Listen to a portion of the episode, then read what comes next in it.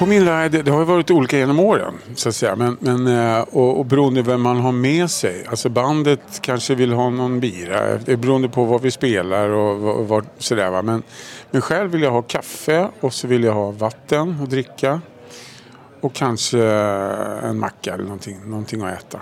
Beroende på vad klockan är, liksom, om det är ett sent gig eller om man har käkat middag eller så. Men kaffe, kaffe och vatten, det är vad jag vill ha. Det var inte mycket. Nej, jag behöver inget annat. Du, om vi tittar tillbaka Ja. hur, hur, Vad stod det då? Nej, men det, varit, alltså det, det märkliga med det här med rider det är ju att det, det är ju så ofta som det är till, till alla andra än till en själv. Dels bandet eller kanske crewet eller kanske någon turnéledare eller kanske kommer någon svans eh, in efteråt och sådär. Och, och då har det väl varit eh, ganska mycket alkohol många gånger. Eh, det slutade med, inte bara för att jag inte själv dricker längre utan jag känner bara det att varför spä på liksom myten att man måste ha alkohol så fort man spelar. Så där. Det kändes jättekonstigt. Och, eh, jag vet att vi hade ett par flaskor vin på riden eh, under några år. Så där, och, och så när vi tog bort dem så kom, så kom min bokare och sa Var är vinet någonstans? Nej men det har vi tagit bort. Vi behöver inte det. Så, ja men jag vill ha så. så det säger ganska mycket. Liksom. Ja. Men du dricker inte alls idag? Nej, det är 12 år nu faktiskt sedan jag drack en droppe alkohol. Alltså. Det kanske vi kan återkomma till. Det kan vi göra. Eh, För det Ja, kanske absolut. också påverkar röst och, och allt annat. Absolut. Men vi ska prata med och om en av Sveriges häftigaste röster med en musikalisk karriär som spänner över decennier. Research och frågor är gjord av Joakim Jax ihop med mig. Jag heter Fredrik Rahlstrand.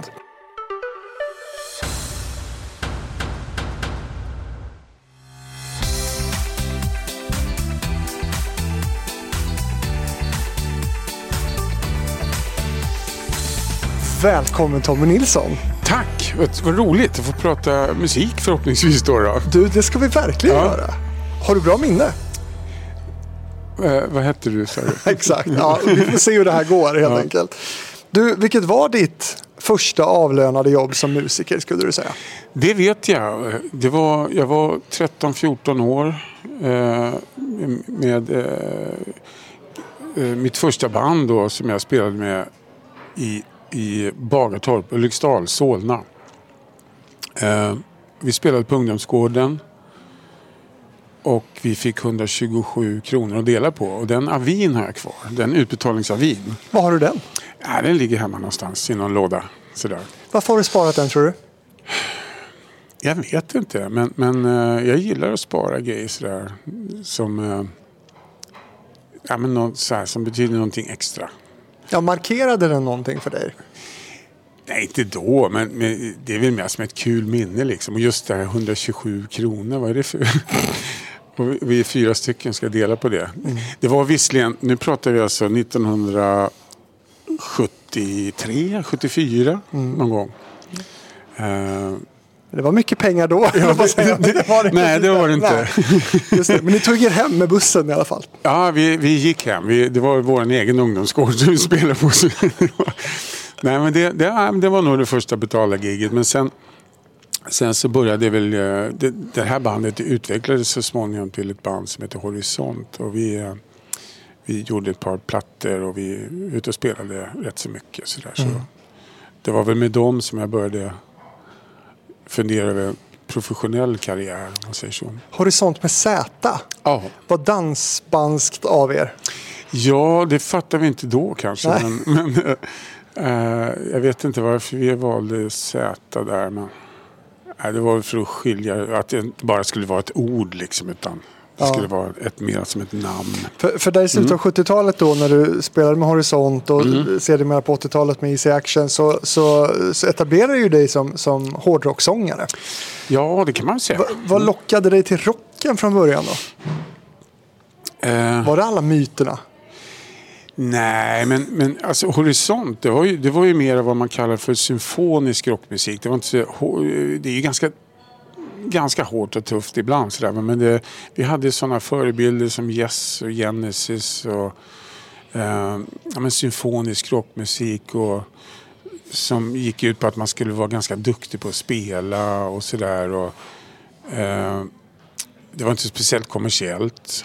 Eh, vi trodde ju det att eftersom Yes och Genesis och alla de här banden är så stora då kan väl vi också bli det. Men Ja. det var en ganska smal genre visade det sig. Ja. Men, men, men din karriär kommer ju liksom att, att, att ta liksom en annan väg sen. Men, men ditt debutalbum som släpps 81, det flyger bra inte bara i Sverige. Eh, I Sverige var det väl sådär, men framförallt i Frankrike. Eh, Beneluxländerna. Jag, jag fick ett erbjudande att åka ner till, till Frankrike och jobba med två låtskrivare där nere. Varför blev det så? Eh, ja, varför blev det så? Det, alltså det, är- det är mycket slumpen och, och tur eller otur eller vad man kallar det. Eh, eh, det var liksom kompisar till kompisar som, som föreslog mig för en manager, en fransk manager. Han hade en svensk flickvän.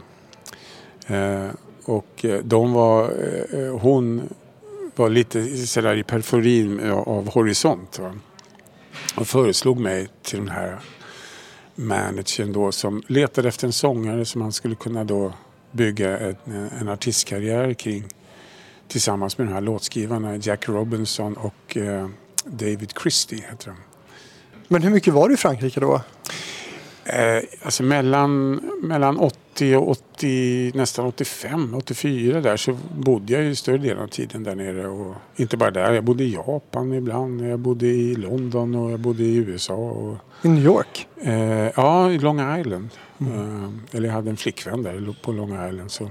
Men vad levde du för liv då? Alltså, var det liksom någon slags rockstjärna? Oj, oj, oj, oj, oj. Ja, Nej men, eh, vad ska jag säga, det, det gick ju ganska bra, eller det gick väldigt bra. I Första, första plattan sålde väldigt mycket, sålde över en miljon i Frankrike. Eh, Och, och, det är bra. ja, eller i Beneluxländerna ska jag säga. Eh, Ja, men Schweiz, Belgien, Frankrike och, och runt där.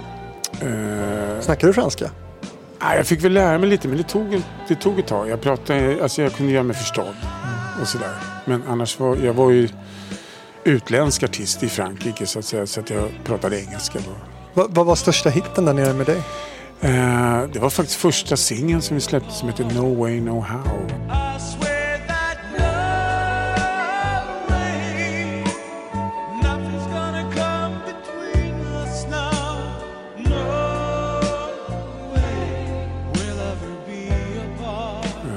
Eh, riktigt smörig eh, skön ballad. Eh, och eh, ja, men det var den som sålde, eh, som låg, låg tvåa på listan. Den, det var Kim Carnes Betty Davis Eyes som ingen petade ner någonsin den, det året liksom. Eh, Kommer jag ihåg. Jäkla bra låt. Ja, verkligen. Jättebra. Men kan du sakna det där livet idag? Det där Absolut Liksom- inte. New York? Nej, livet. nej det gör jag inte. Nej, och, och eh, mycket av tiden där var också, det är lite grann ett svart hål sådär. eh, Minnets luckor. Det var, det var ganska mycket festande och det var eh, någon slags, jag ska inte säga påtvingad karriär, men, men det var mycket som jag eh, kanske inte var med på hela tiden. Eh, Som? jag var ganska styrd. Eh, lite grann en produkt liksom av hur min manager och låtskrivarna och skivbolaget ville att jag skulle vara. Eh, jag var ju runt 20 då. då så här, och och eh, tyckte väl bara att det var kul. Jag hade knappt varit utomlands för fan när jag åkte ner liksom. Eh, ja, det var ett annorlunda liv. Det var det. Vad var det för festande? Vad, vad, på den man Var, tiden? ju- man var ute hela nätterna. Det var på klubbar och diskotek liksom överallt. Och, och det byggdes också någon slags image kring att man att man var större än vad man var på något sätt. Va? Man skulle liksom gå ut och vi- visa upp sig, synas, man skulle bjuda, man skulle... Det var en, eh, en konstig, konstig eh, ska säga, mentalitet eller idé om hur en artist eh, ska vara. Liksom. Men du spelade med i det? Jag åkte med, jag visste väl inte bättre. Eh, och eh, det slutade väl inte så himla kul heller. Eh, några år senare då när vi hade släppt en platta till och, och jag ville jag ville försöka utveckla mitt eget låtskrivande och eh, hade väl andra förebilder eller annan musik som jag ville syssla med. Och det rimmade inte riktigt med hur de såg mig som artist och sådär. Eh, så jag åkte väl hem då 83, 84 eh, då kanske. 84. Och eh, eh, sen satt jag faktiskt fast i det här kontraktet som jag hade skrivit på på sju år. Som jävla fotbollsspelare liksom. Eh, och, eh, eller idrottsman. Och jag kunde inte göra musik under mitt eget namn under de här åren. Eh, Är det därför du började köra då? Ja, jag gjorde väldigt mycket körjobb under några år. Eh, alltså säkert ett hundratal plattor. Eh, Och inte vilka låtar som helst. Nej, jag vet Ganska inte. stora hits. Ja, oh ja, det, det var det väl. Eh, och allt ifrån liksom... Jag vet inte, allt ifrån Lill Lindfors till Carola till liksom... Eh, alla. Eh. Vilka Carola-låtar hör man dig på? Oj, Kommer du ihåg? Alltså jag gjorde en... Om jag inte minns fel så gjorde jag en hel platta med henne. Alltså, där är en fyra, fem, sex låtar. Stormvind är jag med på också. Det var ju en slagelåt. Där var det flera i och för sig som körde. Annars så, annars så fick jag ofta uppdraget att jag, att jag gjorde liksom körpaket. Sådär, va? För att jag hade väl ett sound som folk ville liksom åt på något sätt. Jerry Williams. Eh, Did I tell you hör man dig på? Did I tell you? Det är bara mina röster då. Eller mina körer. Så här.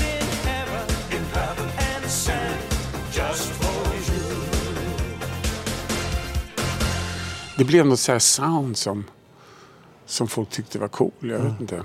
Men kände du dig tvingad till det då på grund av det här kontraktet som gjorde att du inte själv kunde köra tell you? Ja, nej, men- nej, men alltså det var ju, det var ju kul att folk eh, vad ska jag säga, tyckte att jag var en bra sångare och att jag, eh, att jag fick de här uppdragen. Det var ju ett sätt att syssla med musik det också, så att säga. Eh, men, eh, och, och, och sen var det ju en eh, födkrok helt enkelt. Eh, inkomst. Men du var ändå fast i det där att du inte kunde släppa eget Ja, namn. så småningom så fick jag en fråga vid VC Action då. Och det var också en liten slump sådär att jag, skulle, jag skulle dit och göra ett körjobb men det var någon slags förtäckt audition det där. De visste väl inte riktigt vem jag var och eh, ja men är han, är han så jävla cool och rockig som vi vill ha då tänkte väl de så här sm- smörsångare i Frankrike liksom. Ja. Så de, de eh, skickade efter mig där, eller jag ska göra ett körjobb. Och sen så, när jag står där i studion och så la jag lead på en låt. Eh, också Kid och Kjelle frågade mig om jag inte kunde lägga lead på en låt för de ville höra hur det skulle bli. Så där, och, sen helt plötsligt så, så kom jag in i kontrollrummet och så frågade de om jag ville vara med. Det var någon så här, ja men förtäckt audition liksom. Och det kunde du då? Ja, det kunde jag för då var jag medlem i ett band och inte under mitt eget namn. Va? Just det. Men sen så kom det faktiskt också ett, eh, ett fribrev liksom ifrån det här eh, kontraktet. Då, va? Det fanns liksom ingen mening för dem att sitta på det här. Liksom, utan, eh, men eh, det började... Eh, efter Frankrike så var Easy Action det första egna jag gjorde så att säga. Med, fast det var med ett band. Då? Men, Vi som lyssnar på det här, vi kanske mest känner dig som solartisten då. Som Ja. Tommy Nilsson under eget namn. ja, Eh, något av ett household name. Folkkär rent av. Kan man säga? Skulle du kalla dig själv folkkär, Tommy? Alltså man finns ju, är man med i sådana sammanhang som till exempel Mello och eh, har, har haft några hittar så där så det, ja, men det, man kommer ju in i folkhemmet på något sätt. Eh, så att folklig, ja det, det är väl fint. Tänk att vi ska snacka lite om din första riktiga hitsingel nu. Mm. Vad tror du om det? Det är bara att köra på.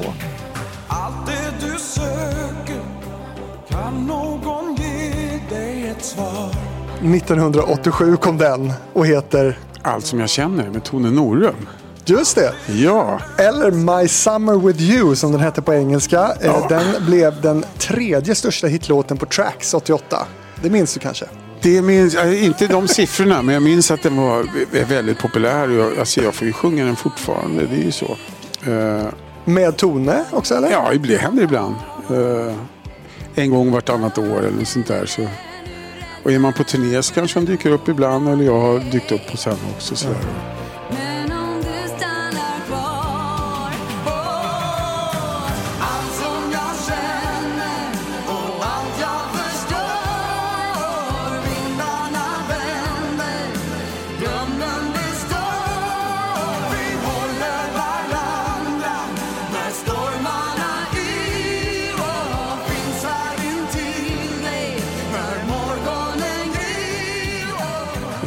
Nej, men det, är, det är en sån här kär låt som människor ja, gillar. Jag vet inte varför. Vet du inte varför? Förlåt, jag Tycker inte du om den? en- Eh, man, alltså man, förhållandet till musiken man har gjort så där förändras ju med åren. Liksom. Det, det här var ju en filmlåt också så att eh, varken Tony eller jag eh, la väl någon säga, större krut på det där utan PS sista sommaren. PS sista sommar också. En av dem eh, blev vald till en av de sämsta filmerna det året. Men, eh, alltså Men det, låten gick det desto bättre för. Ja, men det var ju liksom ett jobb. Va? Det, alltså, det var ju mer min, alltså man blev inhyrd som en sångare. Ungefär som jag skulle göra körer eller vad som helst. Men förstod du inte att det här skulle bli en hit? Nej, det förstod ingen. Det skulle ju rulla på slutet på texterna liksom. Ja, filmmusik sådär. Eh, och det finns faktiskt en rolig anekdot om vi har tid med det. Absolut har vi det. För att eh, Ola Håkansson, Tim Norell och Alexander Bard är ju kompositörer till den här låten. Och de ringer mig och så säger de så här, ah, men tjena, vi, har, vi har lite filmmusik här och vi tänkte en duett mellan dig och Tone Norum. Vad säger du om det? Så här, ja, det låter kul. Så här, det var ju inte helt självklart liksom, eh, att vi två skulle passa ihop på något sätt. Så där. Eh, ja, men det låter kul. Så åker man dit och vi, ja, men vet man är i studion eh, en timme. Men nu, nu föregår jag lite så här. För att jag lägger på luren. Och sen så går det en stund. Eh, och så ringer Bengt Palmers. Eh, Björn Skifs gamla vapendragare. Bara legendarer det här. Ja, då ringer Björn Palmers och så säger han till mig så här. Tjena, jag sitter här med Björn. Vet du, vi håller på med filmmusik. Och eh, vi tänkte kolla med dig om du hade lust eh, att göra en låt på en film. Strul då. Eh, och vi tänkte att det skulle vara en duett mellan dig och Tone Norum. Det här är sant. Och jag bara, eh, va? Eh, Nu börjar jag fundera på om det var ett, om det var ett skämt. Liksom. Att alla skulle ringa mig idag och säga, fråga om jag vill göra en duett med Tone Norum. Men to be. Men vilken låt var det då? Maybe you're about to fall in love. Och eh, då sa jag till Bengt att eh, alltså det här är jätteknasigt men jag har precis tackat ja till att göra just detta. Och han blev lite så här, va? Vad konstigt liksom.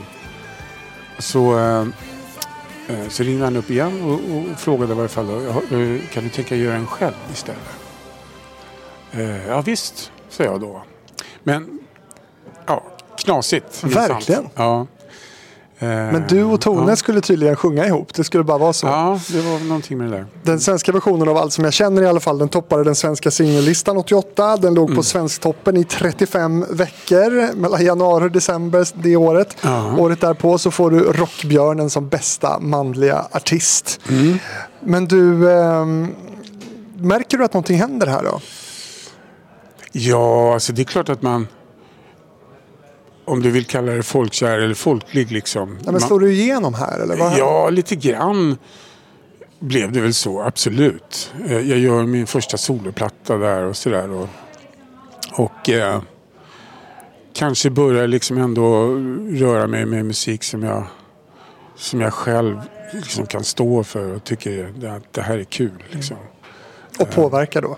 Ja, på, påverkar på ett helt annat sätt. Eh, kanske lärt mig en liten läxa av eh, tiden i Frankrike och sådär. och, Eh, det känns lite tryggare kanske också att vara hemma och jobba med. Och det här med Ola Håkansson, Tim Norell och Alexander Bard. ju- De är ju hyfsat framgångsrika på den här tiden och även Ja. framåt kan man väl säga. Ja. Eh, hur var eh, samarbetet med dem? Eh, kul. Eh, de är ju, Ola är ju framförallt en, en eh, lustig figur på många sätt. Men han, jag kommer ihåg faktiskt under inspelningen av allt som jag känner att när, vi, när vi lyssnade på, på mixen så kändes det inte sådär jättekul. Alltså det var så här, ja, en låt liksom sådär. och sen så, på den tiden så, så hade man ju du vet, 24 kanal mixerbordet så här och alla reglar så här och folk stod och drog i de här reglarna för att få det att låta bra. Och, och så sa Ola, eh, ja, men, vi, vi, vi lyssnar en gång till. Och så gick han fram till mixerbordet så höjde han två eller tre regler och helt plötsligt så lät det fantastiskt. Vad var det på de reglerna? Ingen aning. Och det, en, vissa människor eh, liksom har... Alltså han visste nog inte heller. Nej. Eller jag, jag, jag är ganska säker på att han visste inte vad han gjorde. Men, men det var någonting sådär som, som han hörde bara. Om det var en gitarr som skulle upp 2 dB liksom. Eller en tamburin som försvann någonstans. Eller liksom... Man vet inte vad det är som gör det här som gör att det blir magiskt eh, ibland. Har du kontakt med de här herrarna idag? Eh, nej, alltså det, då och då kanske man stöter på varandra sådär. Men, men eh, nej, det har jag inte. Eh, 1989 så Mm. var Globen färdigbyggd och Melodifestivalen skulle hållas där. Det var en stor grej det där. Mm. Ja, det Många kända svenska artister ställde upp i Melodifestivalen det året. Anders Glenmark, Mm. Orup, Lisa Nilsson, Sofia Källgren, Lili och Susie. Men vann gjorde Tommy Nilsson. Exakt. Någon jävla ordning får vara.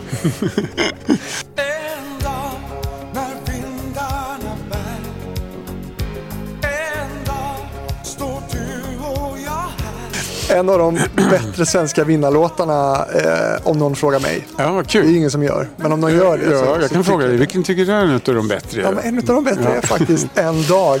Eh, den här singeln den placerade sig som högst eh, tredje plats på försäljningslistan för singlar i Sverige och låg på Svensktoppen och eh, första plats på Svensktoppen till och med. Eh, även den då skriven av Ola Håkansson, Tim Norell, Alexander Barn. Ja.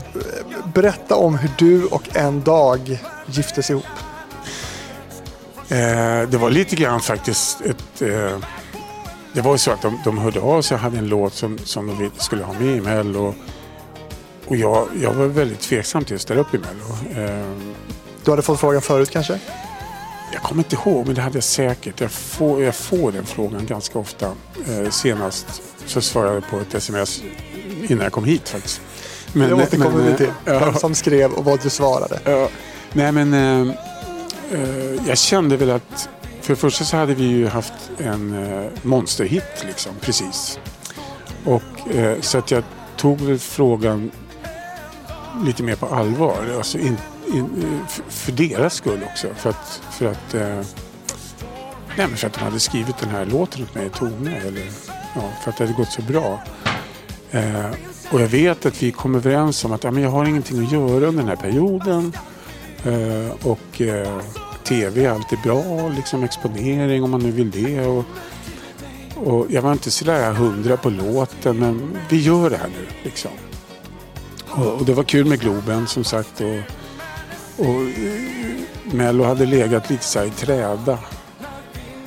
Men nu skulle man liksom in i, i, i Stora Globen och sådär. Väcka upp Melodifestivalen igen. Och, så vi ställde upp på det här och, och så vann vi och det var, det var ingen som hade räknat med det. Inte jag i alla fall. Jag vet inte om Ola och de hade hoppats på det. Men Men är du en tävlingsmänniska? ja, det kan jag absolut vara. Eh, men jag, vet, jag, jag gör också väldigt mycket bara för att Framförallt nu för tiden om jag får hoppa fram så, så tycker jag det är kul att bara liksom lägga ut saker ibland. Så finns det där. Alltså, det är någon som hittar det liksom, så småningom. Eller inte? Eller inte. Och då, det finns fortfarande där. Liksom. Mm. Eh, All musik som någonsin har gjorts, den, den finns där ute. Liksom. Det gäller bara att hitta den.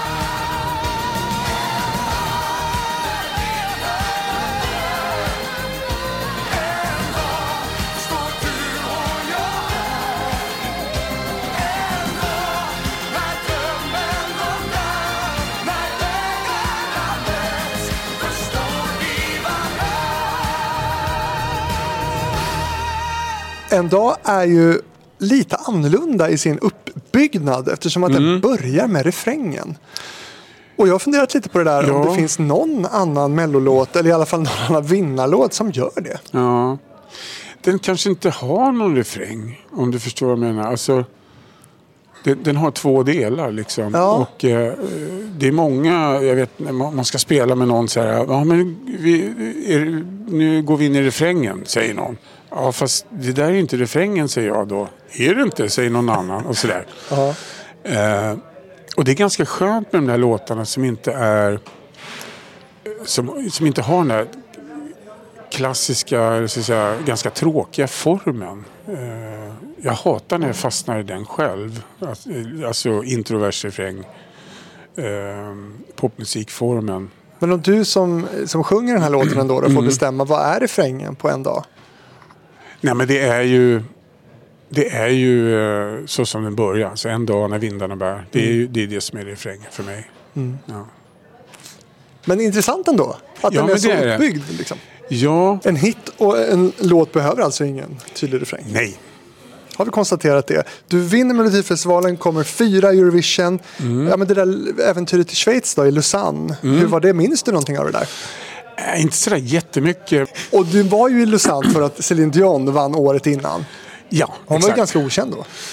Ja, jag tror det. Jag vet inte. Men, men, eh, Men kommer du ihåg någonting från, från den där veckan? äh, alltså, jag, jag vet att jag tyckte att det var roligare eller så, så här, i Sverige. Det var, så- det var så himla seriöst. Allting var så himla så här. Åh, alla bara gick omkring och liksom. Åh, shit, det här är så stort och vi ska vinna och bla bla bla. Och, vi, vi, vi såg det inte riktigt så. Det var mer som en ja, men kul grej, så här, kul äventyr ändå. Och jag kommer ihåg att min mamma följde med och vi hade aldrig varit på någon resa så där ihop, hon och jag. Så att det var kanske de, och nu när jag tänker tillbaka eftersom hon gick bort eh, alldeles för ung så, så är det ett fint minne eh, som jag har med henne. Liksom. Musikaliskt var det väl ingen så här jätte eh, upplevelse.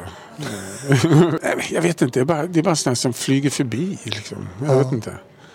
Eh, men det, det är klart att det är kul att, att vi vann i Sverige och sen att vi fick åka ner. Ja, då hade jag gjort det. Liksom. Och fyra är ju bra ändå. Ja, absolut. Det är inget att skämmas för. Nej, men alltså, jag, jag brukar säga, eh, apropå tävlingsmänniska, antingen, antingen först eller sist. Liksom. Ah, Men så här, komma sjua eller men du har kommit sist också. Så det, Ja, ja, jag satsade på det det året. Liksom. Sen går det ju inte att tävla i musik. Alltså, ja, men det, vad, vadå? det går ju jätte... Och du Ja, har ju man- gjort det framförallt. Ja, men man gör det. Men jag ser det inte som en tävling på det sättet. Alltså. Det, det är omöjligt att säga vad som... Alltså, är det här en bättre låt än den här? För, det, det, för vem liksom? Jag tror att året du tävlade i Eurovision 1989 så, Mm. så skulle du lika gärna kunna ha vunnit eftersom det är inte så många som jag tror har så jättestor koll på vem som vann det året. Kommer du ihåg det? Eh, nej, men jag vet danskarna var väl trea eller sånt där. För det kommer nordiska länderna där var två där längst upp. Nej, jag kommer inte Du minns inte ens vem som vann? Nej. Det var Jugoslavien.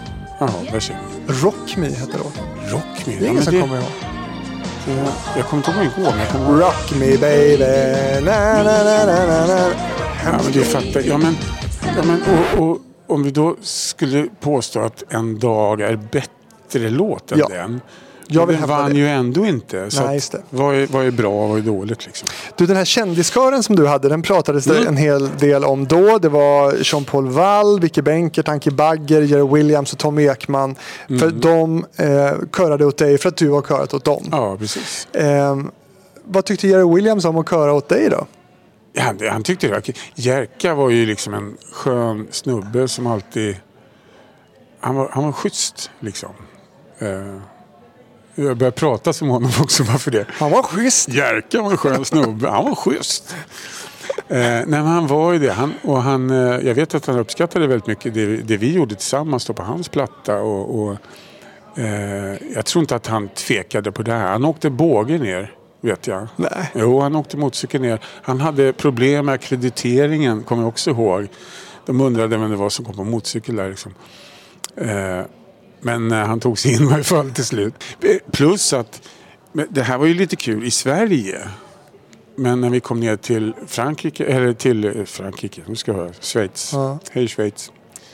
Eh, så var, hade ju inte, den europeiska publiken har ju ingen relation till Jerry Williams eller till Anke Bagger eller så, här, så det var inte lika kul för dem. Nej. Det fanns inget nyhetsvärde i det.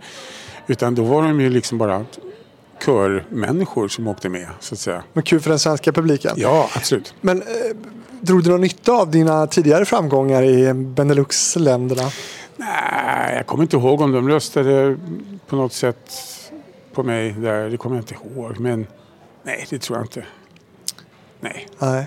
Vill du tillägga något om Eurovision och Melloresan där, vinsten? Nej, men det är klart att det är klart att det var kul och egentligen så borde jag inte ha varit med fler gånger eftersom jag liksom vann en gång. Varför ska jag ställa upp fler gånger kan man tänka. För att du behöver För jag behöver publiceringsytan. stålarna. Ja, till exempel. Nej, men eh, eh, det har väl varit andra anledningar eh, de gånger jag har varit med senare. Men, men eh, det är klart att det var kul att vara med en gång. Det var kul att vinna i Sverige. Orup och jag skaffade oss en beef som vi har haft sedan dess. Och, som är jättekul. Eh, och, Som eh, inte är någon beef egentligen då. Det låter som lite kärvän. Ah, nah, jag vet, det är lite så här, det är lite så här tagg i hjärtat. Men dra den då för alla som inte förstår. Nej, det orkar jag inte. Det tar alldeles för lång tid. Och, och utrymme. Det, det finns roliga saker. Okej. Ja.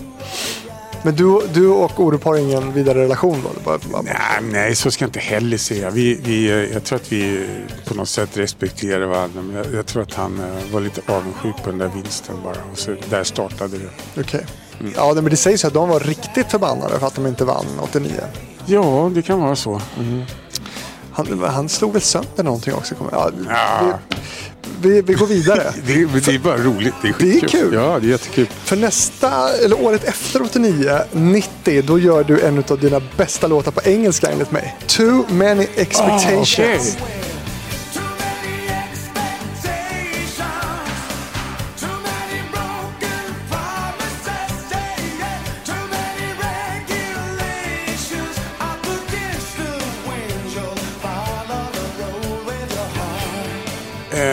Sammanfattar ju lite. Det här, nu börjar jag liksom komma med min egen musik så att säga. Och mina egna texter. Och bör, kanske börjar mer fundera över texter och sådär. Och den låten handlar ju lite grann om karriären i Frankrike. Och, och för mig gör den det i varje fall. Eh, och eh, vad man har för förväntningar och förhoppningar om saker och ting i livet. Och att det inte alltid blir som man vill. Och, men det viktiga är att man går sin egen väg. Liksom.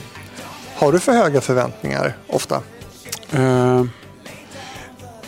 ja, men alltså, just, nu har jag inte samma eh, förhållande till musik som jag släpper som jag hade då kanske. Då, då, då, då var man ju fortfarande så här, ja, men jag, jag vill ligga etta på listorna, jag vill vara popstjärna liksom, eller rockstjärna eller vad man nu kallar det för. Men, men eh, jag tror att jag, idag så kanske jag gör musik av en annan anledning. Liksom än att ha det som mål. Vad, vad är det då? då?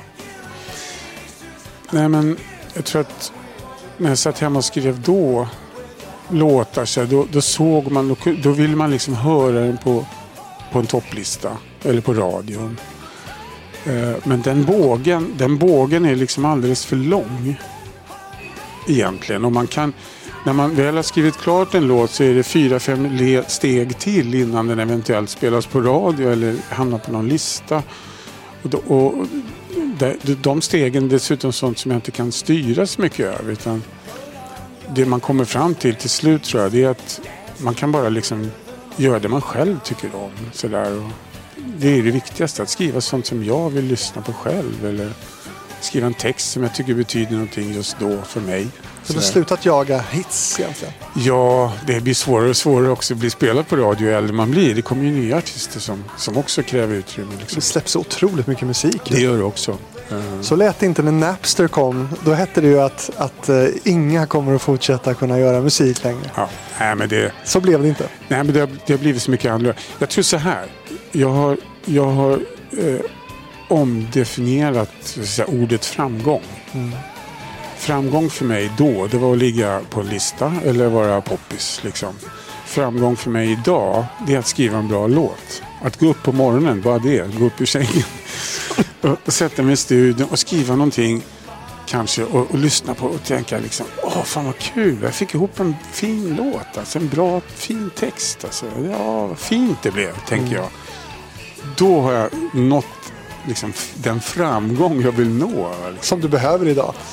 Ja, och sen så lägger man ut det och, och så hittar någon den eller så gör man det inte. Och, eh, jag tror att man får omdefiniera liksom, vad, vad är framgång egentligen. Så det, men att, att skriva en fin låt, det, det, Du- det är målet idag. Och du vet ju vad framgång är för du har ju haft eh, ganska mycket framgång. Eh, och en sak som du är väldigt känd för är ju din röst. Tänkte vi kunde prata lite om den. Vad, vad har du för relation till din egen röst?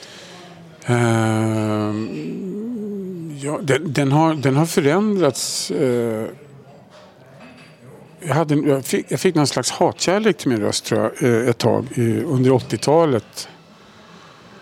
Ehm, jag tyckte att jag höll på lite för mycket med alltså, maner sådär. Och det, var, det var väldigt poppis att låta som vissa sångare. Jag hade, idoler som Michael McDonald och och jag gjorde så jäkla mycket körer som sagt så att jag blev lite trött på min röst faktiskt. Och, eh, ett tag så när jag fick jämt höra att jag var så himla duktig och man kunde sjunga starkt och högt och liksom det där blev som en eh, det blev som ett ok att gå och dra runt på. Så, där. så att när jag så småningom då, eh, 94 tror jag så kom första svenska plattan så ville jag gå emot det där. Alltså, eh, så att jag skaffade en producent som var mera...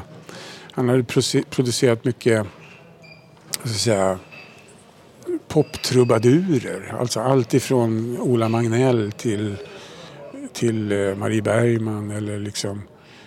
Eh, och så flyttade jag ner lite i registret och, och blev mera textdriven tror jag. Men när man lyssnar på det här så kanske det är svårt att förstå hur det kan vara eller bli ett ok att ha en bra, stark, skön röst. Liksom. Ja, nej men jag, jag, blev, jag blev trött på att alltid sjunga på toppen av min förmåga. Så kan man ju också säga. Det, det, det var ofta så att man, ibland är det så fortfarande, att man lyssnar på en låt och sen så lyssnar man på det som är det högsta partiet i låten, kanske sticket. Nå, någonstans mot slutet av låten så kommer det ett stick med någon hög ton. Och klarar man att ta den så blir det den tonarten. Liksom. Man, man, man, man klarar precis att sjunga den där höga tonen. Och resten av låten får bli som det blir. Liksom. Eh, och det, det känns inte som att det är den approachen jag har till musik eller sång nu för tiden. Men, men rösten i sig då, hur har den utvecklats genom, genom ditt liv? Skulle du säga? Jag tror att jag har mindre maner för mig. Liksom. Det är mindre skådespeleri. Och, eh, har, du, fått- har du jobbat bort det aktivt? Ja. Alltså? Det, det, det tror jag att jag har. Alltså det, jag har mindre botten i rösten, mindre... Eh, jag tror jag sjunger naturligare idag. Och jag är inte så noga... Eller noga är jag nog, men... Jag tror att... Eh, oftast är det ju skavankerna som är intressanta. Va? Och när man gör ett sångpålägg så kan jag släppa igenom saker som kanske någon uppfattar som lite surt eller lite sådär eller lite... Men, men eh, det, det är liksom helheten av ett sångpålägg som... Och hur jag framför och liksom texten och hur orden kommer ut och om det berör någon. Det Jag är, frågar Håkan Hellström. Nej, men Håkan är fantastisk. Jag, jag önskar jag kunde sjunga som han. Eh, och och han, han sa en gång till mig backstage att jag önskar jag kunde sjunga sådär. Så, liksom, Hur kändes det? Eh, för honom eller för mig? För dig? Nej, men det är väl kul. Det är alltid kul när någon tycker att man är bra på sitt arbete. Liksom. Men, men jag, jag, jag är inte så... Jag tror att eh, man, våg, man måste våga liksom vara...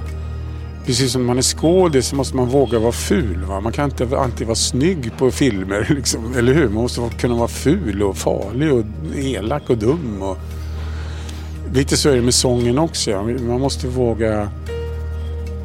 Eh, det måste inte alltid vara så jävla tillputsat och tillrättalagt och autotunat och liksom som det är idag.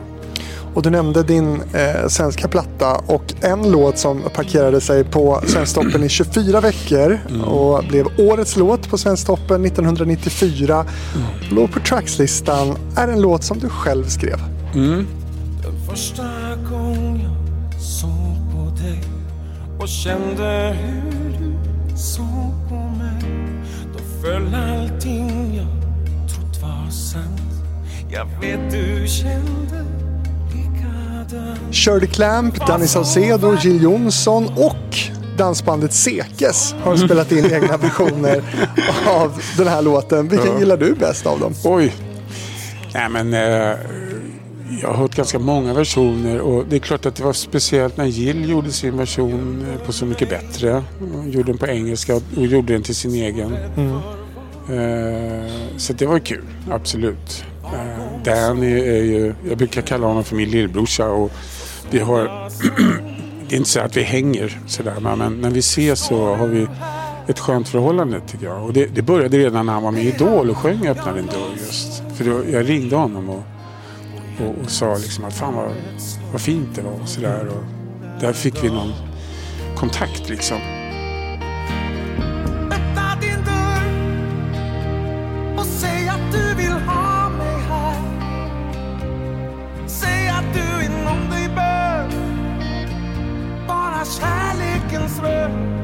Öppna din dörr eh, kan man ju säga är lite speciell också för att eh, musik och text skapades under två helt olika decennier. Ja, Berätta om det. Jo, men det, är- det är en lite rolig historia för att det, det, den skrev jag faktiskt under Frankrike-tiden. Eh, eller em- embryot till den. Och eh, det roliga är att jag hade liksom ingen text men jag hade en arbetstitel. Och det var Open your heart. Som, som den hette på engelska. Mm. Och eh, nej, men en, tio år senare då så, så eh, skrev jag klart låten. Det, det är ganska ofta så med mina låtar att de, de ligger i en byrålåda ett, ett par år. Liksom. Eller man tar upp någonting. Man, man sitter och spelar så här, och man spelar ofta samma saker tills, tills det liksom klickar. Så här. Man hittar på någonting mer med det. Men just Öppna en dörr då, den, den eh, fanns som sagt redan då på Frankrike-tiden. Så skrev jag en svensk text. Eh, fick den heta Öppna din dörr. Logiskt. Och 20 år senare så gör då Jill Johnson en version. Så får den återigen he- heta Open your heart. Fast hon naturligtvis inte visste om att den hette så från början. Men på så sätt har ju låten kommit hem. Liksom. Så det, eh, det, det är en speciell låt på många sätt. För att eh, jag kan tänka att den, hade, den hade liksom alla odds emot sig egentligen. Den är, är sex minuter lång till exempel. Jag tror att det tar nästan en minut innan jag börjar sjunga. Det är ett intro som är väldigt så här flummigt och svävande. Och skivbolaget tyckte att du måste klippa det här. Och sen nej, nej, för det? Varför det? Whatever happened to music? Liksom. Varför ska vi klippa sönder låtarna? Jag har ju skrivit en låt, den låter så här. Liksom. Gjordes det en, en radioversion eller blev det bara Ja. en minuts snyggt intro för alla radio-DJs? Nej, vet du vad? Det gjordes en radioversion men det var nästan ingen som spelade. Nej. Eh, och det som var lite cool det var ju att när den låg, den låg ju så länge på Svensktoppen och de spelade ju liksom hela låten eh, varje gång. Va? Och, och, eh, så det blir ju stimpengar vet du. Ja, man får inte vara dum. Med ungefär dubbelt så mycket som en schlagerlåt.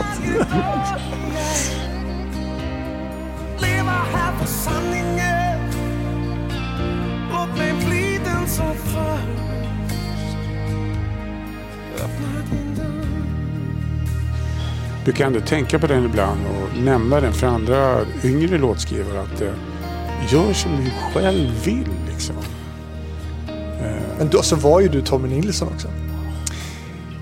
Ja, fast man är inte större än sin sista hit liksom på något sätt. Och då, det här var ju en platta där jag då skulle eh, börja sjunga på svenska och det var mycket som var nytt. Alltså. Är det här din största hit, skulle du säga? Eh, det där är också lite olika. Alltså, om, om, om jag tar saker som jag gjorde i Frankrike så sålde ju det betydligt mycket mer. Liksom. Men jag tror att det är den låt som har betytt mest för lyssnarna. Liksom. Eh, de, som, de som tycker om den, som, de som verkligen tagit till sig den. Jag, det är massor med människor som jag varje kväll när jag spelar som har en relation till den, en speciell relation till den. Eh, och den är en av de mest använda på bröllop och sådär. Det är ju fantastiskt när någon vill använda musik som man har gjort till sin finaste dag. Liksom. Hur många bröllop har du sjungit den på? Eh, jag har sjungit den på några, det har jag gjort, absolut. Eh, Nej, men alltså, hur många kan det handla om? Nej, ingen aning. Ingen aning. Det, Men är det hundratals? Eller? nej, inte hundratals, men, men kanske hundra. Kanske. Ehm, Vad kostar nej, det att ta in. Tommy Nilsson på sitt bröllop och sjunga den här låten? Alldeles för mycket. Vet du vad? Eh, Ett tag så, jag fick så mycket förfrågningar så att, eh, så att jag sa nej alltså, till slut. Och sen så, är det också så att det kostar mer än vad folk tror. Liksom. Det- Man, man får nästan skämmas när man säger vad, vad det kostar. ska man väl inte behöva skämmas för. Nej, men till slut så sa jag så här, nej, alltså om jag är ledig och jag är i närheten så gör jag det. Liksom. Och så får du ge mig en present. Liksom. Och då fick jag allt ifrån en flaska vin till en eh, ögonoperation. Liksom. Har du fått en ögonoperation? Ja, för jag har inte gjort den. Fick jag. Eh, Det är ju dyrt ju. Det ska du väl ta ja, chansen ja, nej, det är några år sedan. Det, det, det är nog preskriberat. Okej. Men du, eh, öppnade din dörr. 2019 Mm. så användes den också som musik till en reklamfilm i Mm. Norge där låten var väldigt stor också. Just det. Eh, vad gjorde den reklam för? Eh, jag trodde... Eh, det här var ju någon slags... Det hette kondomeriet tror jag. Kondomeriet. Eh, en, en, en. Vad heter det? Ja, men någon så här, typ sexshop eller... Och jag trodde att det var mer som en här, informationskampanj. Att det, det är nog bra när man använder kondom. Liksom. Ja. Och då tänkte jag att eh, ja, nej, men det är väl okej. Liksom, så här, ungdomar behöver veta det. Så här. Men eh, öppna din dörr var mera eh, att det är okej att öppna dörren bakvägen. Eh, Alltså för analsex? ja. Eh, på något sätt. Eh, jag, alltså jag, har inte, jag har inte följt det här vidare, ska jag säga. Men jag vet att jag fick, jag fick en del otroligt... Det är nämligen så att Öppna din dörr är ju eh, lika stor, om inte större, har varit i Norge som, som låt. va? Och jag fick en del otroligt besvikna, ilskna kommentarer. Hur kan du liksom... Och jag, bara, jag vet att jag har svarat, alltså man får bara äga det där. Det är liksom... Jag kan inte... Men står du bakom det? Man ska öppna sin dörr där bak? Alltså på något sätt så måste det där, det, det är ju valfritt kan man väl kalla det.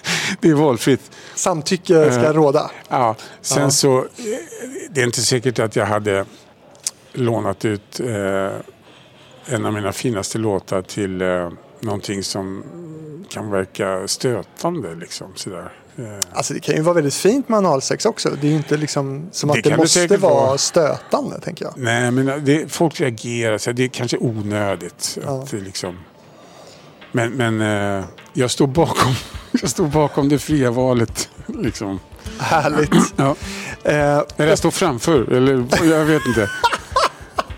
Framför det, stora, framför det fria valet att stå bakom. välj dina ord Ja. nu. Ja, precis. Du, på tal om reklam. Ja. Morgon kommer över ängarna och baggen lyfter med en vind. Dina färger var blå 1995 blev ju en reklamlåt för Pripps Blå. Mm. En rätt rejäl succé får man väl eh, säga. ja. Vad fick du för, vad fick du för det? Eh, skäll. Jag fick betalt men jag fick också en väldigt massa skäll av... Eh, och det, det är lite lustigt eftersom jag eh, senare i livet eh, valde att inte dricka alkohol. Men eh, jag fick väldigt mycket skäll. Jag fick... Eh, Pripps Blå finns väl som alkoholfri dock? Ja, men man, man, utgångspunkten för, för kritiken var väl att det är ingen som tänker på lättöl när man ser den där reklamen. Eh, dock var min tanke att det var reklam för lättöl.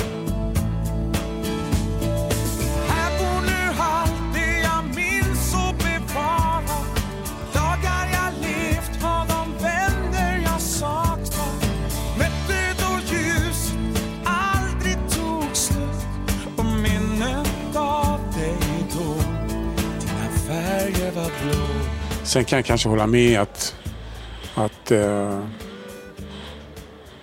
man kanske inte tänker på lättöl framförallt utan öl överhuvudtaget. Liksom. Men hur som helst så fick jag, det var alltså färdigtryckta vykort som, som eh, en nykterhetsorganisation då delade ut till sina medlemmar och så skickade de dem hem till mig. Och på det kortet stod det någonting. För på framsidan var det, det var ett helt blått kort och, och på framsidan så var det något sönderslaget knä. Och på baksidan så stod det, visste du att, eh, att eh, ja, x antal procent av alla av all eh, våld i samhället. Samhället har, eh, är relaterat till alkohol. Liksom. Jag hoppas du sålde det dyrt liksom, och sådär. Och eh, eh, det är klart att det fick mig en tankeställare. Ska man göra reklam för alkohol samtidigt så jag vet jag att jag sa någonting som typ att om, om man tror att man kan ta bort ölen för svenska folket liksom en varm sommardag så det, det, det funkar liksom inte. Eh, sen behöver man kanske inte låna ut sitt namn eller till sin musik till eh, varken knark eller alkohol liksom. Men skrevs låten, alltså var det en beställning eller fanns Ja, låten? det var en beställning men låt, låten fanns. Jag ändrade lite grann i texten, gjorde jag. Till blå? Ja, nej, men just dina färger var blå. Den meningen kan vi ju diskutera. Det kan vi diskutera snart. Men eh, Eh, för mig var det väldigt viktigt att låten skulle ha ett eget liv innan, innan jag lånade ut den så att säga. Så att den släpptes som låt och den spelades och, och var väl en hit liksom. Den spelades väldigt mycket och sen så fick de låna den. Och eh, då, då var det många radiostationer som slutade spela den. Vet jag. Och, eh, men sen har den vuxit eh, återigen. Va? På somrarna så är det den låten som spelas mest. Eh, alltså mer än Öppna din dörr och sådär. Och, eh, det hör liksom miss, runt midsommar så är den ju otroligt populär. Alltså. Eh, och, och, det har någonting med svensk tradition, midsommar och Mm. sommar och sol och eh, fester och då man kanske dricker en öl. Liksom. Men vad fick du? Menar du pengar? Och, alltså på riktigt så har jag Alltså ingen aning. ungefär, liksom, så här, vad handlar det om för summor? Nej men alltså ska man, ska man sälja någonting till en... För det första så blir man ju så här... Om någon ringer så här. Vi tror att vi, vi, du skulle kunna hjälpa vår produkt för din låt är så himla fin. Va? Då blir man så här. Åh, vad, vad roligt tänker man så här. Ja, Men, men det är klart att de får betala rejält för att eh, för att man ska hyra ut någonting man har gjort för ett annat syfte. Liksom. Eh, men jag vill inte prata pengar. Jag kommer faktiskt inte ihåg. Alltså jag kommer på riktigt inte ihåg vad, vad jag fick för det. var det mer än en miljon? Nej, det var det inte. Nej. Men det här med att sälja öl Men då? en väldig massa öl. Ja, Fick du det? Ja, oh ja. Hur, hur betalas sånt ut? Eh, det ska jag inte berätta. Det Vad hemlighetsfull du blev. Men det kommer någon, någon pall då och då. Så här, inte nu längre, men då. En- Under den sommaren så kom det någon pall med läsk och någon pall med öl. Och så där. Svenska sommar är ju nästan personifierad med den här reklamfilmen. Man vill gärna Ja. ha en sån där Pripps blå. Man säger Ja. väl till och med man vill ha så här en Pripps blå sommar med liksom en sån idyll. Ja, liksom. ja, ja, men faktiskt. Och det, jag vet att de har sagt, eh, någon sa att när de har spelat den låten, för de har använt den flera gånger, så är det den låten som deras försäljning har ökat mest. Och jag vet inte om det är positivt eller negativt för mig då som inte dricker alkohol längre. Nej. Men så är det i alla fall. Men bärs och analsex, det är liksom... Ja, bärs och det är 06. det du säljer. Ja. Lite hårdraget. Men vad kul att höra för jag tror att Mm. eh, nu är ju det här helt okontroversiellt egentligen att sälja sin musik. Oh ja. Men då Ja. var det ju inte det. Så det är intressant att höra. Det, det var det inte. Men du är nykterist idag, Mm. eh, men det är inte låtens fel gissar jag. Jag ska säga att jag är nykter alkoholist. Ja. Så säger man. Skulle du kunna göra reklam för alkohol idag? Nej, alltså...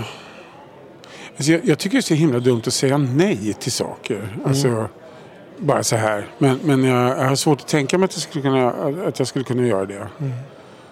Eh, eller saker som gör att man, som man blir beroende av. Jag, jag, jag var med i, i eh, ett spelbolags reklamfilmer tillsammans med Nicky D till exempel eh, och några, ja men en massa kända personer.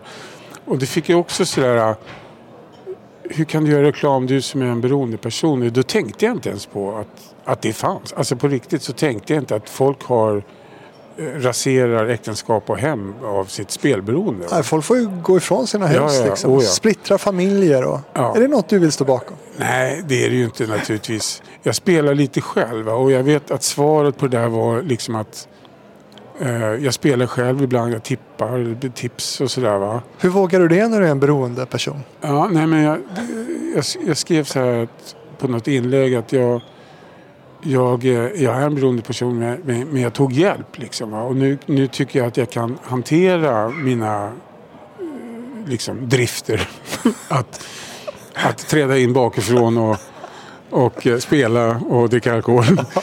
Eh, Vilket liv du har levt Tommy. Ja, nej, men, och, så att jag hoppas att, att folk som känner att de behöver hjälp också kan göra som jag och söka hjälp. Liksom. Så, så sa jag. Och på tal om det här med reklam så Mm. måste man ju säga, nämna någonting om det här med Black Mm. 2013. Det är något som det är något som många hajade till på då. Eh, att du skulle byta artistnamn Mm. Ja. till Black. En så kallad PR-kupp. eh, och man är lite nyfiken på att höra hur den där idén kom till dig och hur du tänkte. Eh, idén blev presenterad för mig helt enkelt av ett reklambolag. Och, eh, först tänkte jag så här, är ni dumma i huvudet allihopa? Vad fan tror ni att jag skulle liksom... Och sen så bara, jag måste göra det. Jag måste. När, kan jag, när kommer jag någonsin få göra någonting så himla crazy? Och det blev ett otroligt genomslag. Ja, det blev det. Och, och det, det delade ju svenska folket så här, mycket skit och mycket skratt. Ja men, ja, men varför blev det så liksom, uppmärksammat tror du? Nej, men först, det började, alltså, idén med det hela det var ju att det skulle bli en snackis. Man ska skapa en snackis. Liksom, va? Så här, och, oj, kolla här, vad fan. Du ser så det står i tidningen, han ska, han ska byta namn. Vet du, så här. Nej, det är inte sant det där, fattar du? Jo, det står ju här. Så, nej, nej, det, det är någonting annat det där. Och exakt så blev det ju. Va? Att alla undrade, vad fan är det där egentligen? Liksom? Folk som inte har någon relation till mig eller bryr sig om mig. Eller så här, alla blev liksom så här, vad fan, har det brunnit i huvudet på honom? Liksom, eller, eller, och och många, många å andra sidan tyckte att det var fantastiskt roligt. Va? Skadade det ditt varumärke någonting det där? Äh, nej, jag, jag kan inte se det så. Alltså, jag kan inte, varken när jag gick in i det eller efteråt kan jag se det så. Att, utan jag, jag, jag tycker att jag bjöd svenska folket på ett gapskratt i 24 timmar. Liksom. Det var meningen att det skulle pågå en vecka det här. Vi hade massor med, eller massor, vi hade grejer som vi skulle ladda på. Liksom, så här. Och jag tänkte mest att jag skulle släppa en skiva på min egen label, på mitt eget skivbolag. Finns inte de marknadsföringspengarna där liksom. Så jag tänkte, ah, men det kanske är någon som läser där så får man en blänka i någon tidning. Liksom, sådär. Ja, det fick Eh, du. Ja, det fick jag. Men eh, för de som inte minns då, det var någon slags lakritschoklad Mm. Ja, som du gjorde reklam ja. för. Var den Och, god den eh, där då? Nej, det var inte det. Nähä. Nej, en stund var det det, men sen bara... det finns godare choklad. Det gör det. Hitfabriken med Tommy Nilsson som också har lyckats med bedriften att bli både pappa och gammelmorfar samtidigt. Nämligen Ja. i år. Grattis får man väl Det säga skedde framifrån kan jag säga. Alltså, det var tur det höll jag på att säga. mm. Eh, men så är det i alla fall. Eh, du har ju på något sätt format dig som en, en svensk balladkung. Mm. Inte minst med den här låten. Kom Amelia, kom vila dig en stund. Du ska finna vägarna genom alla mörka rum. Amelia från 2005. En Mm. egenskriven låt också. Vem är hon? Eh, Amelia är skriven eh, ganska efter en skilsmässa. Så att det där är... Jag brukar beskriva den som en låt som när man kanske inte är beredd att starta upp någonting nytt sådär utan mera, men man behöver ändå liksom vara med i matchen och liksom träffa kanske en tjej eller så här och hänga med eller sådär. Men man, man, och, för det finns så många trasiga där ute så kan vi inte, kan inte du och jag gå ut och käka bara? Det behöver inte vara så jävla allvarligt liksom, att vi ska gifta oss och köpa hus helt plötsligt utan det finns så mycket människor där som bara skulle kunna träffas utan, utan att ha någon tanke om liksom att ha ett långt förhållande eller sådär. Eh, Amelia är också som låtskrivare intressant på det sättet att det är en av de få låtar som jag har skrivit med tanke på att nu ska jag skriva en låt som ska spelas på radio. Eh, och, och går ifrån den här eh, formen då liksom att, att eh, jag struntar i vad, hur det låter eller trender eller liksom hur man borde skriva en låt. Men, men den här ville jag att den skulle spelas på radio. Liksom. Verkligen. Men skrev du den så ändå då eller? Ja, det gjorde jag. Eh, Vad är formen för det då? Nej, men jag, jag kommer ihåg att jag sa till Lasse då, Andersson som har hjälpt mig att producera den låten, att, eh, eller den plattan. Så liksom, ja, men nu, nu ska vi nu är vi liksom in med allt. det. Alltså in med stråkarna och höjningar och allt. Va? Liksom, allt ska in liksom. Himlen ska öppna sig. Sådär, va? Och eh, för att, för att fånga en viss stämning då liksom. Och det lyckades ju ganska bra med faktiskt. Det, det är en av mina finaste låtar tycker jag. Som komposition. Eh, tycker jag den är... Dina färger var blå, en av mina finaste texter tycker jag. Eh, men vi, ja, vi lyckades med den.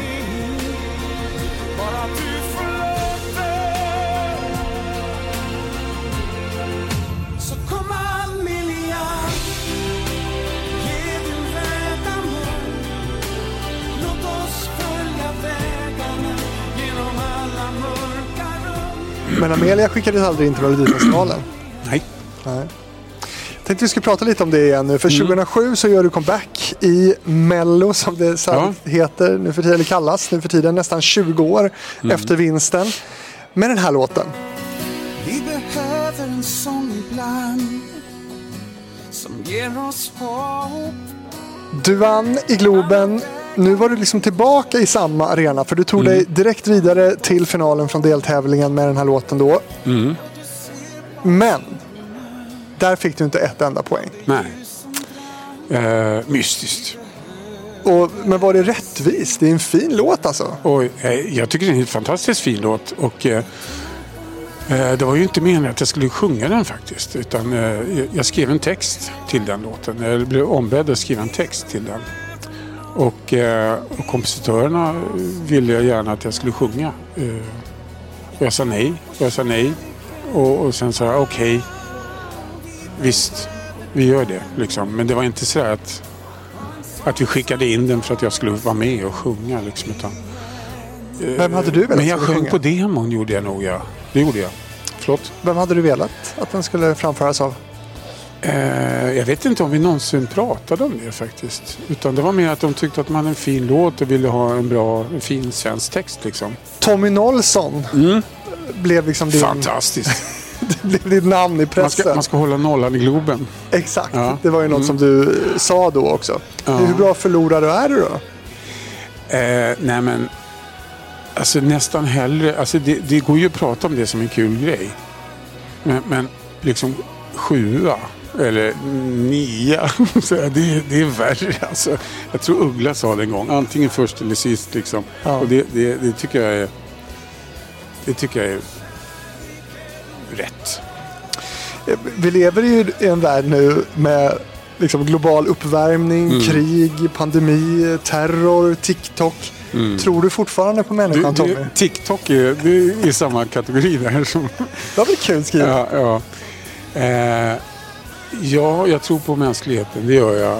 Eh, fast det är svårt, men vi får inte sluta att tro.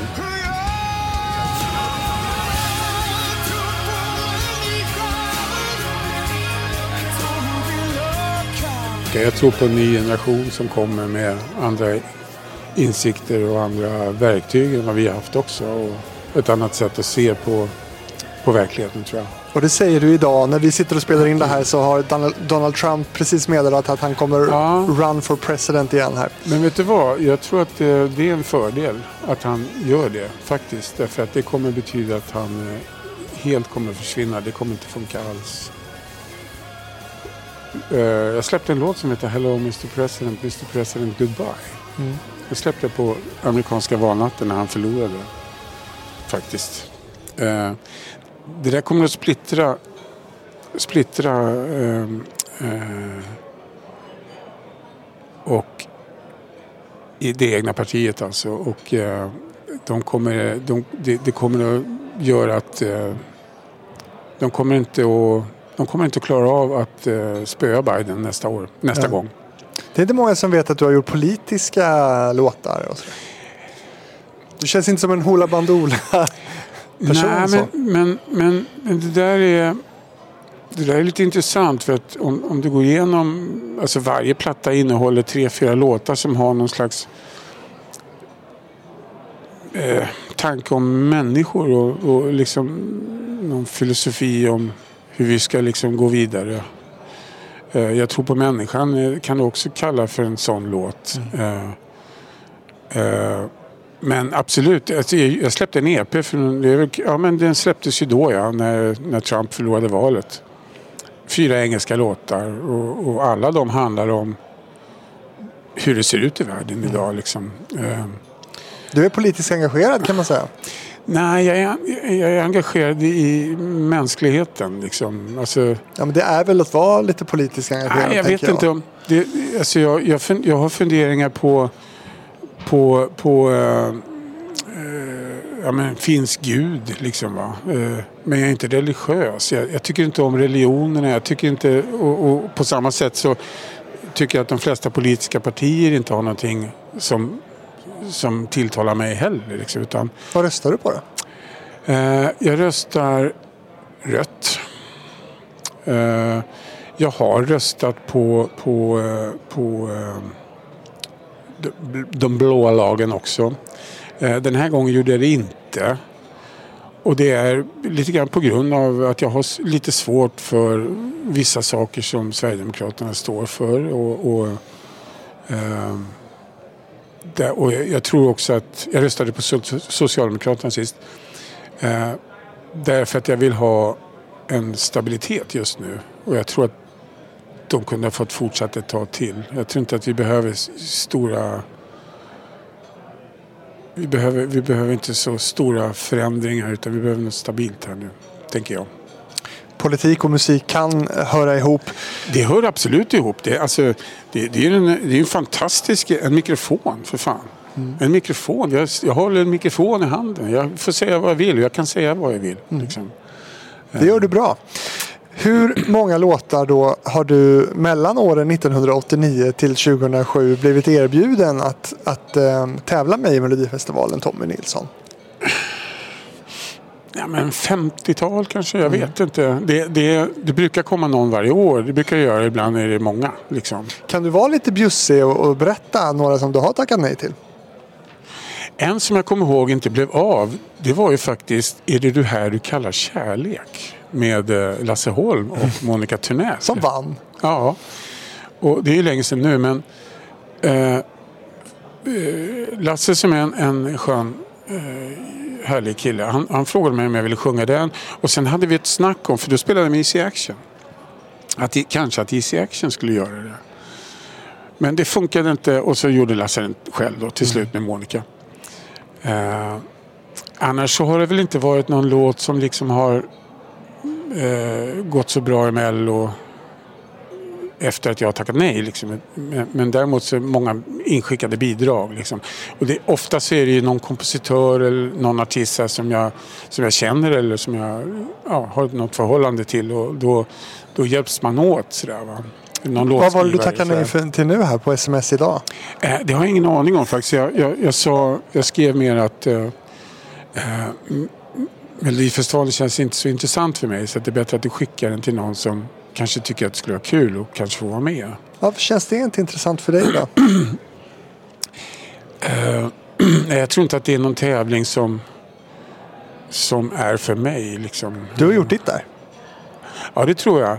Men, men som sagt, man ska aldrig säga aldrig till någonting. Va? Utan, Eh, det kan hända att jag skriver en låt som jag tycker är så himla bra och att den har en text som, som jag skulle vilja framföra det i forumet. Liksom.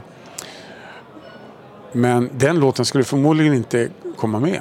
Eh, men sen är det också när jag tittar på Melodifestivalen nu så, och hur det liksom är upplagt med det här med, med liksom, det, det är mycket mer shownummer och sådär. Så, så jag är inte den typen av artist. Liksom. Det finns de som gör det där så mycket bättre och tycker att det är kul.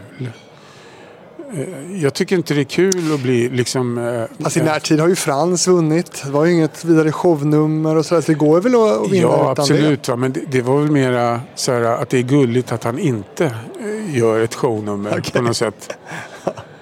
Eh, nej, men jag, jag vet inte.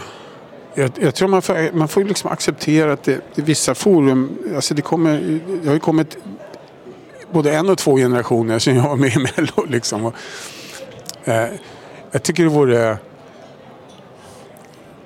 det vore konstigt om jag låg på listorna fortfarande och vann Mello liksom. Eller så här, fan. Självklart så kan man inte hålla på så eh, liksom hela sin karriär. Utan man, man hittar andra. Nu åker jag på en kyrkoturné. Ja, Och, och, varför gör du det? Eh, därför, att jag, därför att jag måste hitta andra forum för mitt musicerande. Liksom. Eh, jag spelar inte på nattklubbar längre. De har ingen relation till mig. Folk som är 20, 25, 27. Liksom. Eh, Utan de finns i kyrkbänken och din ja, publik. ja. Nej men, eh, Jag tror att du har större publik än så, men okej, fortsätt. nej men vet du vad? Eh, se inte ner på kyrkobesökarna. Jag är absolut inte. Nej men så här. Eh, Men medelåldern är väldigt hög där tror jag. ja men inte när jag spelar. Exakt, Mm. säger ju det. Idag så skulle jag, förutom om jag är med i något sammanhang, typ Diggiloo eller någon, någon större turné där man åker runt massa artister så här. Om jag ska ut och spela själv, då är det eh, konserthus eh, eller kyrkor har det visat sig. Kyrkor är ett, eh, en eh, konsertlokal som är fantastisk. Eh, och mycket av mitt material, både texterna och musiken passar i kyrkorna. Det är väldigt stämningsfullt. Scenografin är gratis. Jag jobbar ofta med den lokala kören vilket bidrar till marknadsföring och, och kul musicerande. Eh, Logistiken är fantastisk. Vi sitter, jag och två musiker i en vanlig bil och åker runt. Och, och sen har vi en, en, en liten lastbil med två killar som hjälper oss med grejer. Det är, det är enkelt och det blir fantastiskt. Uh, och de två, jag har gjort två eller tre ordentliga kyrkoturnéer. Liksom, och de två senaste är liksom varit helt utsålda. Och, uh, och det är väldigt blandad publik. Alltså, man går inte... Alltså, jag, jag skulle säga att det är en... Jag vet inte, det är, det är inte många som går dit av religiösa skäl utan mer av tradition. Liksom. Typiskt svenskt. Ja, men av de orter som vi kommer till så är kanske kyrkan en naturlig samlingsplats. Vi kommer till mycket små orter. Vi spelar stora städer också, men vi kommer också till mycket små orter. Ibland en kyrka mitt i skogen så bara reser sig en fantastisk kyrka som under gudstjänsten har sju personer och så kommer vi dit och spelar på kvällen så är det 500 personer. Va? Fantastiskt.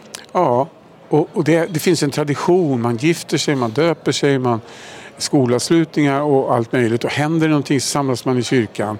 Om det är något tragiskt eller vad, vad det nu kan vara. Det, det är på många orter en naturlig samlingsplats. Liksom. Folk, folk är vana att gå på konserter i kyrkan. Julkonserter, eh, körkonserter och vad det nu kan vara. Men med det sagt, Svenska Ja. kyrkan har ju ett jobb att göra. Oh ja. att, att, att, eh, att se till att det kommer fler till det här, den här samlingspunkten. Har man varit på en Svenska kyrkan Ja. gudstjänst, alltså Ja. kom igen alltså. Det har, Absolut. det har hänt en del där ute. Ja, ja. Nej, det, det är bra att du kommer dit och Nej men de, de, de har ju ganska länge varit liksom öppna för att ha eh, konserter liksom. Eh, och då har jag ett... Eh, jag är inte religiös. Eh, jag tror inte på religion. Jag tror att det, det, det har varit alldeles för mycket eh, dåligt med det helt enkelt. Och jag tror inte på den polarisering som olika religioner och olika politiska partier eh, bidrar till. Liksom. Det är alldeles för mycket vi mot dem nu. Liksom. Eh, Men Och- musikaliskt, in med lite mer pingst skulle jag säga. Ja. I- ja, Lite mer drag va? Ja, men, och gospel och det har jag Ja. möjligt som passar bra i kyrkan. Det är några låtar som jag inte spelar. Jag har en låt som heter På korståg till exempel. Ta inte Eh, den. Den brukar jag inte spela. Den handlar absolut inte om korstågen. Men, men, eh, men jag, har mycket, jag har mycket musik och många texter som passar där. Eh, Du och Tommy, vi ska dra på lite för att Ja. vi, vi, vi ligger lite bakom Dra på! schemat. Ja, eh, ditt senaste försök i Mello var ju 2016 eh, Mm. Just och då var du tillbaka med den här låten. Nu står vi här inför det där de säger ska vara någonting man tar sig ur. Det är våran tur. Håll mitt hjärta hårt. Mm. En väldigt fin låt som du tävlar med tillsammans med Uno Svenningsson och Patrik Isaksson. Ja. Supertrio ändå. Ja, alltså vi, var ute, vi hade gjort en sommarturné eh, tillsammans och så skulle vi göra någon slags julshow tror jag och eventuellt skulle vi göra en, en sommarturné till. Eh, och vi såg det väl lite som marknadsföring att vi... Eh, för då, under, under de här turnéerna så, så spelade vi ju alla våra låtar och varann, vi, man är med på varandras låtar. Två Pripps-låtar där va, också. Tre. Tre? Mm. Vad var Isakssons nu då? Eh, vad heter den nu då? Alltså Vågorna med Uno Svenningsson, Dina färger var blå med Tommy Nilsson och... Ja men den heter ju, vad fan heter den? Eh, förlåt Patrik. Den sista gången Ja, hela natten lång. Ja. Sommarfärger blå. Det kan ju Ja. inte bara heta blå.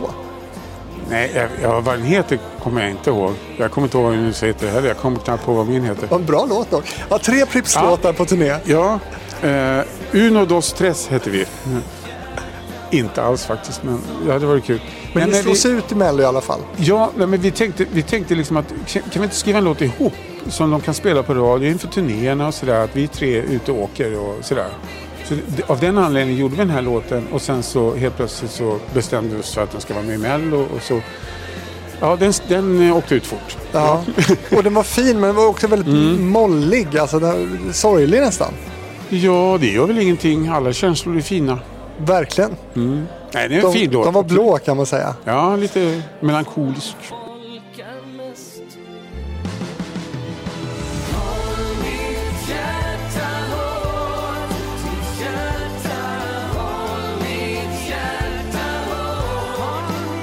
Vad skulle du säga nu? Vad, liksom av, av det du har gjort hittills. Ja. Du är ju inte död än. Nej, Vad är det största du har gjort tycker du? det, det största. Oj. För dig? Nej, men ofta när man får den här frågan då tänker man på all musik som ingen jävla hört. Alltså. Och jag har skrivit massa teatermusik som jag är väldigt stolt över. Som, det finns en del, det finns någon skiva med Trollkarlen från Os vet jag. Eh, men sen så finns det teatermusik som, som knappt är nedskriven men som spelades då under, som jag eh, är väldigt stolt över. Och varje skiva man gör, nu släpper man ju låtar mest va? men varje platta innehåller alltid två, tre låtar som jag är extra stolt över. Det är kanske inte är de som spelas på radio. Så att, det är fel att säga att min största eh, är liksom låten öppna din dörr. Det, det, det, eh, mitt musikskapande innehåller så mycket mer tycker jag. Mm. Vad har du på gång framöver? Din kyrkoturné Ja, vet vi. Kommer ja. det mer musik? Ja men det gör det. Det kommer hela tiden. Det, jag släppte en låt för någon månad sedan bara som, till tv-serien Fartblinda. Eh, så det är en lite, ja den är ju skriven till den serien så att säga. Så den, ja. Eh, det kommer, sen har jag ett projekt tillsammans med min fru och min, min son. Som heter Messages from the Planet Ohm. We're castaways, castaways on a star-filled ocean, stuck here on the ground, trying to fill this empty void. Det är en familj som flyttar till en annan planet. Det finns en låt på Spotify och Youtube också. Det kommer en ny snart. Eh, jag är talesman för den här personen. Ibland får jag meddelanden ifrån den här planeten. Så lägger jag ut det så att alla kan få se. Vad är det för typ av musik då skulle du säga? Eh, pop.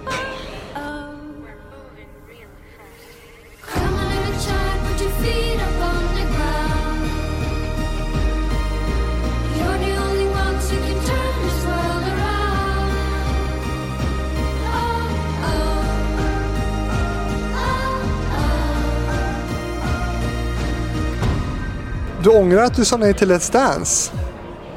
Gjorde jag? Ja, det har du sagt. Ja, alltså, jag har sagt nej några gånger. Någon gång tänkte jag så här. Jo, jag sa ja en gång men så blev det inte av. Uh, alltså de, de har väl så. De, de samlar ihop artister i en påse och så skramlar man och så ser man vad som kommer ut. Va? Och en gång låg jag väl i den där påsen då. Men, men eh, eh, det, är, ju- det är nämligen så att Linda, min flickvän, är ju musikalartist och är fantastisk dansare. Så att det var mer av så här, respekt för hennes yrke som jag tänkte, äh, fan jag måste ju pröva det också. Så här, och kunde kanske få hjälp av henne också naturligtvis.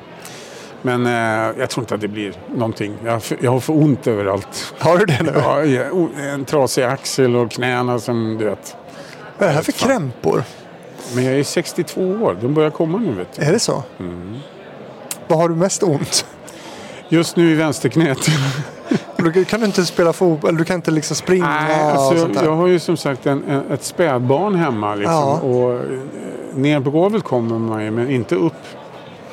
Det är någonting, alltså det måste ju vara väldigt spännande det här. Mm. Var det inte med Tommy Körberg, han var väl ännu äldre än vad du var eh, när du, han fick Han sitt... är alltid äldre än vad jag är. Ja men det är ju strångt att, skaffa barn så sent. Mm. För det, liksom, blir man aldrig så här orolig att men hur ska jag kunna liksom krypa runt här och liksom... Nej, men sen, så, jag tänker mer på vad, vad ska hon tycka när jag är liksom 70 ska gå på hennes första föräldramöte. Så. Ja.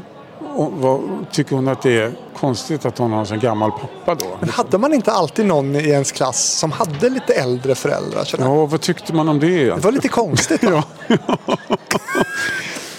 Ja, Men det, jag menar, det, det, har- det, så har det varit i alla tider om man säger så. ja, jo.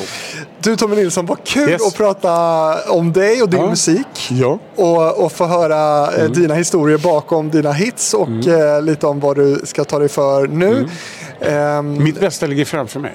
ja. Mm. Och jag tänkte avsluta med en fråga. Vilken låt tycker du passar bäst då i de här kyrkorummen som du nu ger dig ut på turné i? Tell me father. Varför då? Tell me father handlar om eh, den här frågan som vi alla ställer oss. Alltså finns det någonting mer eller blir det bara svart? Eh, och, eh, Och du har inte kommit fram till svaret på den frågan eller? nej, jag vet inte vad det är men att det finns något det vet jag. Jag tror på små gröna gubbar. Jag tror på att det finns liv på andra planeter. Jag tror att vi snart kommer att få se dem. Det tror jag. Det är Utveckla. stoff för en hel kongress det bara. Ja men utveckla det lite, för nu blir man Nej, men jag, jag, jag tror att... eh, eh, jag, jag, tror att jag tycker det skulle vara så fantastiskt osannolikt och väldigt tråkigt om, om, om det här var det enda som fanns i det ofantliga universum som vi inte ens kan föreställa oss hur stort det är och inte ens tusenfalt. Alltså, allting är så stort, det är så stort det, vore, det är så jävla dumt att tro att vi är så unika och själva. Jag tror att de har varit här före oss. Jag tror att det finns bevis på det. Jag tycker att, eh, Vadå för bevis? det finns byggnader, det finns strukturer, det finns eh, alla möjliga bevis på att någonting har hänt under perioder av långt före människan var här. Eh, och jag tror att vi ibland får besök. Jag tror att de är oroliga för hur det ser ut på jorden och jag tror att, eh, jag tror att vi kommer få påhälsning. Men de är just gröna män eller? Nej, men det är lättare att ha någonting framför sig, se någonting framför sig. Men de kan se ut som en uh, dime. Eller en... Nej, alltså... Vem fan vet? Men du, jag, jag har ju suttit precis på den här platsen, kanske till och Ja. Mm. med på, på samma stol som du sitter med Thomas Di Leva. Ja, där... ja, Ja. Och han eh, har ju också varit i närkontakt Ja. med de här Ja, eh, du som ser. du kallar då gröna männen. Eh, och han påstår ju väldigt eh, tydligt att de finns där. Men har du också haft något sånt? Eh, eh, jag vet inte om det är det jag har haft, men, men jag har som många, många andra haft känningar av saker som jag inte riktigt kan förklara. Om man kallar det för en slags andar eller spöken eller... Var Malin Berghagskt av dig? Ja, det här, spirituell. Liksom. det har liksom inte med henne att göra på något sätt. Faktiskt. Eh, nej, men eh, jag tror att det, det, det, det, jag tror att det är mycket mer än, än, än eh, bara vi och våra, vårat lilla koncept. Det, det känns förment att tänka att vi skulle vara det enda som är så fantastiskt i det här universumet. Och att resten skulle vara stenar som bara flyter runt utan någon som helst mening. Oavsett ufon eller ej då så tycker jag att det har varit fantastiskt att se vad ett samtal om musik så här kan leda till för, Ja. för eh, samtal. Små gröna gubbar bakifrån. Exakt. Du som lyssnar på det här får gärna hitta Hitfabriken på eh, Facebook och Instagram och vill du nå mig då gör du det på fabrikspost@gmail.com.